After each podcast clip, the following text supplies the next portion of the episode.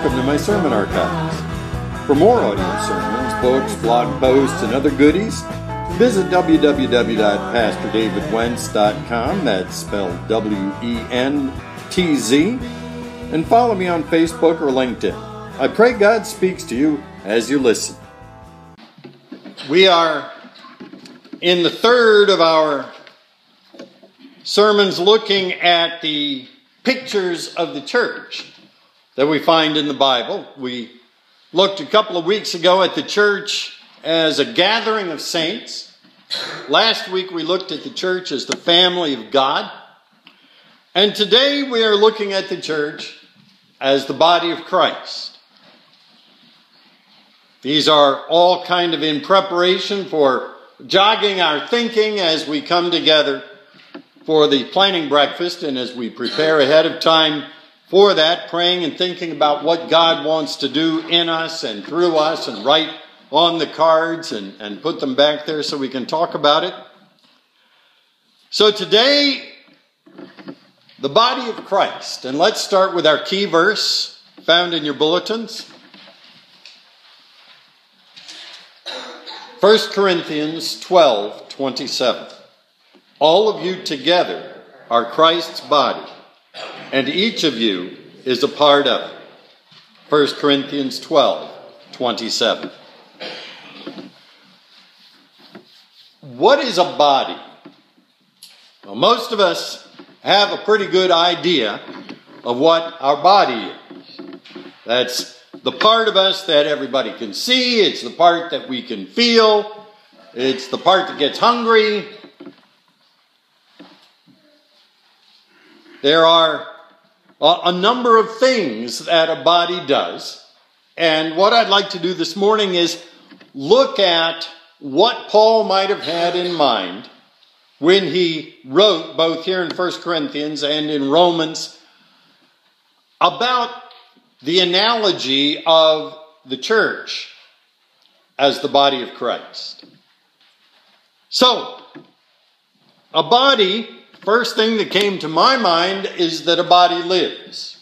Now, there are dead bodies, obviously, but we're talking about the body of Christ. We're talking about Jesus' body, and Jesus is not dead, Jesus is alive, and so therefore, his body is alive. So we're not going to consider dead bodies, although it's possible for individual parts of the body of Christ to lose their life and to at least go into a coma, it seems like, some churches, some, some uh, groups of Christians. But we're looking at what God means for it, what He wants it to be. There are dead bodies, but Jesus is alive, so His body is alive. Now, being alive, as we all know, is a temporary condition. It's a temporary condition, at least physically, for the body to be alive, this earthly body. The Bible is clear that those who accept Jesus as Lord and Savior become new creatures, and when we die from this earthly body, we will receive a new resurrection body and be like Jesus in heaven.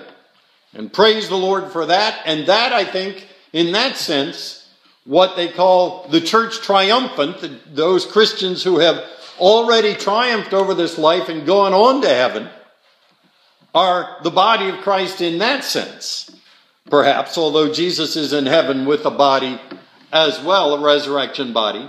But down here on earth, in this earthly life, both as individuals in our bodies and as churches, individual local churches, being alive is a temporary condition, and there are certain things we have to do to make sure that it continues. We have to breathe. If you stop breathing, it's hard to stay alive for very long. What is the breath of the church? In the beginning, when God created human beings, He breathed life into them. It's interesting that in both the Old Testament and the New Testament, There is one word in the Old Testament, it's ruach in Hebrew, and in the New Testament, it's pneuma in Greek, and both of those have triple meanings wind, breath, or spirit. And so we stay alive as the church by breathing the Spirit of God. We stay alive by the power of the Holy Spirit who is in us, who is represented by various different figures in the Bible, but one of them being air or breath or spirit. We need to stay in tune with the Holy Spirit. We need to be careful, as the Bible says, not to quench the Holy Spirit, not to grieve the Holy Spirit. But you need to do more than just breathe to stay alive. You need to eat. And the word that we eat, anybody remember what Jesus said to the devil when the devil tempted him in the desert and said, If you're really the Son of God, turn these stones into bread. And Jesus had been fasting 40 days. That was a powerful temptation. But do you remember what Jesus said? He said, We do not live by bread alone, but by every word that comes from the Father. So, the Word of God, the Bible, we eat, we feed our souls, we feed our communal existence as a church from the Bible. And we stay alive by staying rooted in Christ. Shifting the analogy a little bit, Jesus talked about himself as the vine dresser and us as the vine, and we needing to stay, or, and the Father is the vine dresser, and Jesus is the vine, and we needing to stay rooted in Him, abiding in Christ. So our life, as individuals and as a church, comes from staying rooted in Christ, staying alive to the Holy Spirit, consuming and digesting, meditating, thinking about, and then acting on the Word of God. That keeps us alive. But a body is for more than just existing in a living state. A body grows.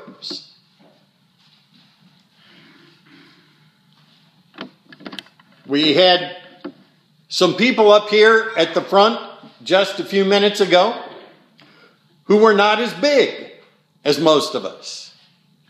They're still growing. They're getting bigger, but their bodies are growing. And that's a very natural and wonderful blessing of the Lord. A body grows. And so the church is supposed to grow by adding more people, inviting more people, Go into all the world and make disciples of all nations. But we don't just grow in size, a body grows in maturity. Different things happen as we mature. As you mature, your hair turns gray It might start to fall out. Various different kinds of things happen. You see, I've, as, as I've gotten older, my definition of mature has changed a little bit. As you mature, you need to start carrying three pairs of glasses around with you. But we mature as a church. Ephesians 4 says that we are to mature. The church is to carry on until we all attain to the full measure of the stature of the maturity of Christ. Until every one of us becomes like Jesus and the church as a whole becomes a reflection of Christ and of the kingdom of God. And we call that maturing process discipleship. So, as a church, if we remain at the nursery level, we've gotten saved, we, we understand a little bit about Christ and we know what it is to be saved and we become baby Christians and then we just stay there and we don't grow and we don't develop and, and increase in our strength of faith and in our ability to know and do the things God wants us to do, then we're not a healthy body because a healthy body grows in size and it grows in maturity. A healthy body reproduces. The Bible talks about entrusting these truths to those who can entrust them to others, who can then presumably entrust them to others and to others, teaching and preparing the next generations. That's one means of reproduction. It's been said that the church is always one generation away from extinction. But another way that the church reproduces is as local churches, local congregations, like individual bodies, have life cycles. They grow and they mature and then they get old, and then, unless something is done very often, then they begin to decline and eventually die. And that has happened throughout history to local congregations and to denominations and to all kinds of things. And so the way around that is by reproduction of churches, planting churches, supporting new churches locally and around the world. A body interacts with other bodies. A body works as a church with other churches. We talk about the fact that there is just one church in Eminence. It meets in different places, has different emphases, likes different kind of music. The various different varieties of bluegrass that the different churches like, and uh, and various other kinds. But we work together. We are part of a denomination that is worldwide that works together. And our denomination works with other denominations and with other churches. A body interacts with others. A body that is isolated and doesn't interact, anybody that never interacts with another human being, by most measures is considered not to be healthy. So we need to interact, we need to work together. And the last thing that comes to my mind is that a body does work. A body accomplishes things. And I'm using the technical and maybe uh, the physics definition of work, which is moving something, exercising a force to, to move a, something from one place to another. Whether it's a work of speaking that moves somebody's mindset, or whether it's if, if I want to pick this Bible up and hold it to you as an illustration, my body has to do that. Work is involved in fighting gravity to pick this up two and a half feet and wave it in front of you. Energy is expended. It's done through my body. When we talk about the church as the body of Christ, that's the part that speaks most to me. Because God could just do anything that He wanted to do just by speaking. I mean, He's adequately demonstrated that by speaking the universe into existence. But He has chosen to use us in this world to accomplish whatever he wants to accomplish. Jesus is the head, but he uses his body to do things. Whether he uses us as his mouth to speak, or his hands to serve, or his feet to go, he uses us to accomplish what he wants to accomplish in the world, which is what has been uh, what what uh, Bill Johnson calls Jesus' vision statement from the, the Lord's Prayer Thy will be done on earth as it is in heaven. And you've heard me say, things on earth are not the way they are in heaven. God's will is always done in heaven, so wherever earth is different from heaven, that's a place where God's will is not yet being done, and that's a call to action for the church to move in and set things right. And that's where we came up with that statement in the, the purpose of this church to the, the part of that mission statement to make Eminence more like heaven. Our first reading talked about some of the special abilities that God has set in the church to help accomplish this.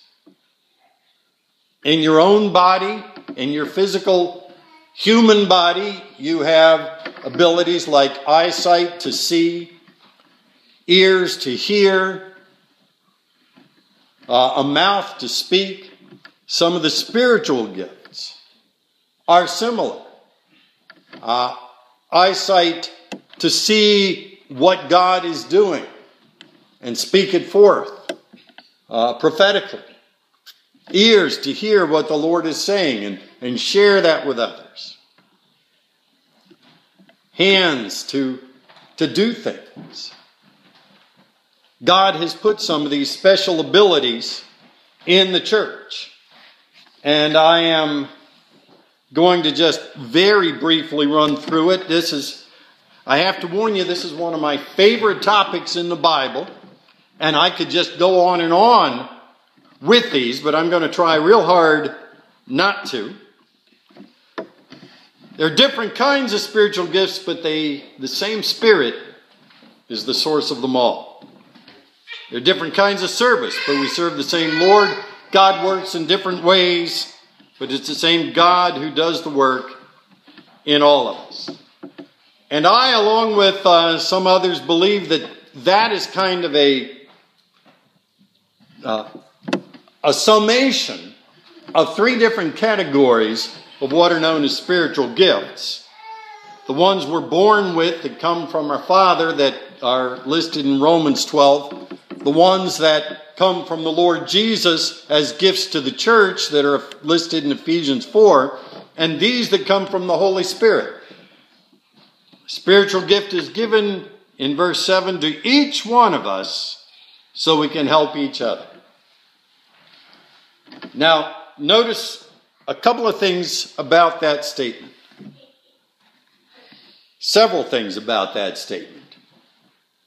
First, it's a gift, it's given.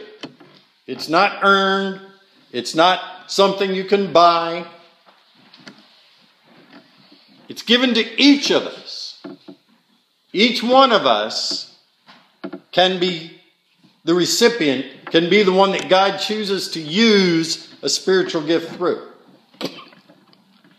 And they are given so we can help each other.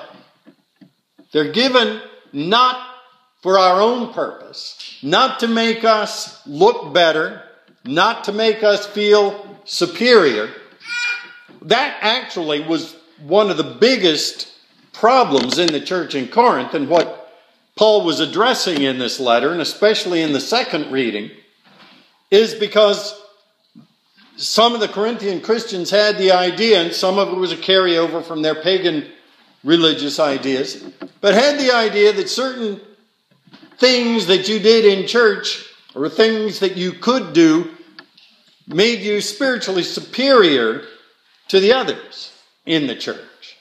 And Paul is saying, no, no, no, no, no, no. That's not the case. God gives them to you. and they are for each of us to help each other. To one person, the Spirit gives the ability to give wise advice. The more literal wording is a, a word of wisdom. To another, a word of knowledge. To another, faith, gifts of faith. It literally says. To another, gifts of healings, and they're in plural in the original. Gives another power to perform miracles, another the ability to prophesy, another the gift of discernment, another uh, speaking in tongues, and another interpretation of tongues. It's the one and only Spirit who distributes all of these gifts. Now, it's important to know that these are not gifts that you just have and can do anytime. The Romans 12 gifts, those are the ones you're born with. If you're born with a gift of teaching, you can teach anybody anything anytime.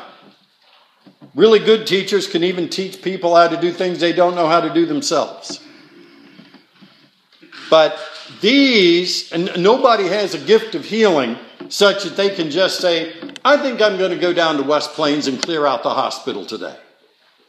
Nobody can do that. These gifts are ones that the Holy Spirit temporarily puts on a person, whoever he can find who is available and ready and willing to meet a specific need. And so they go in different ways, on different times, different people. I've experienced all of these at various different times.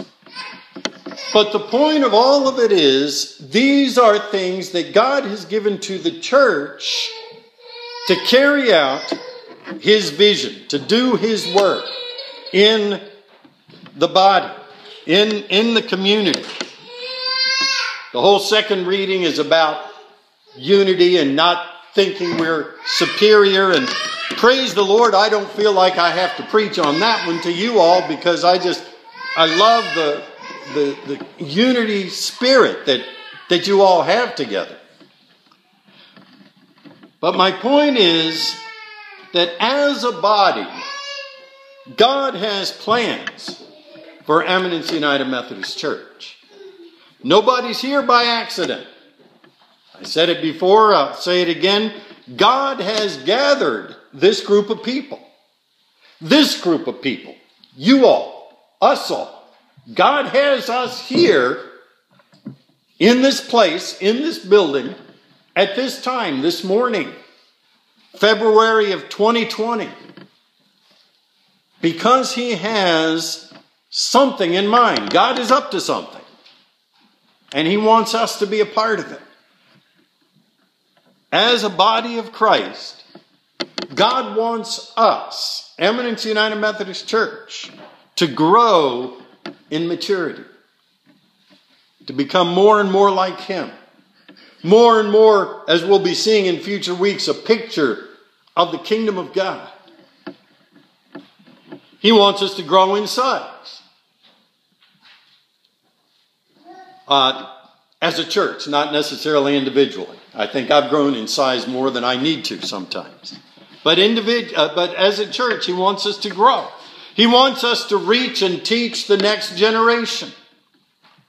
He wants us to support new churches here and around the world.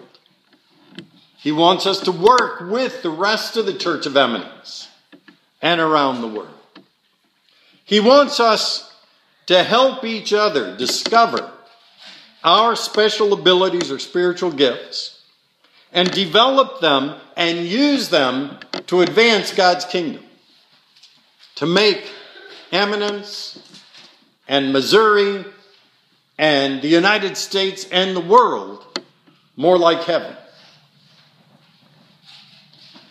And he wants us to continue to resist the temptation to feel superior to other churches or congregations or church members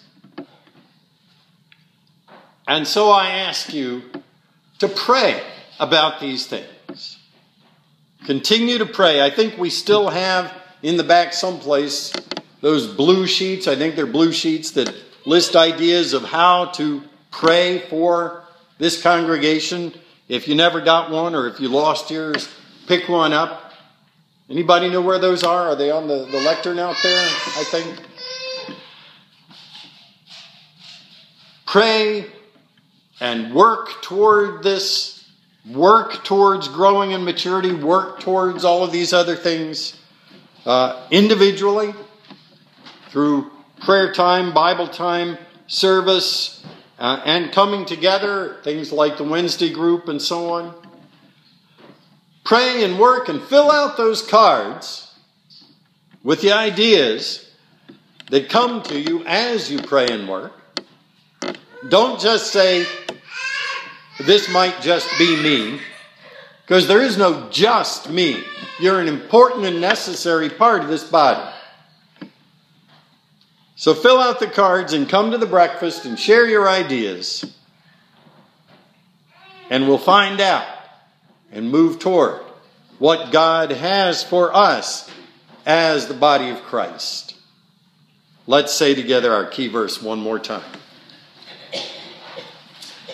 1 Corinthians 12 27.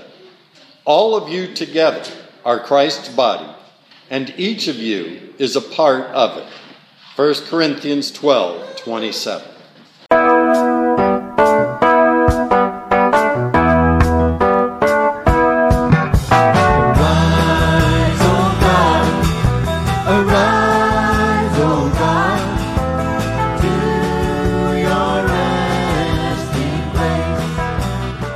Thank you for listening to this sermon, and I pray it blessed you. Again, I'm Pastor David Wentz. And for more audio sermons, books, blog posts, and other goodies, please visit www.pastordavidwentz.com. That's spelled W E N T Z. And follow me on Facebook or LinkedIn. May God bless you as we do Christianity together. See you next time.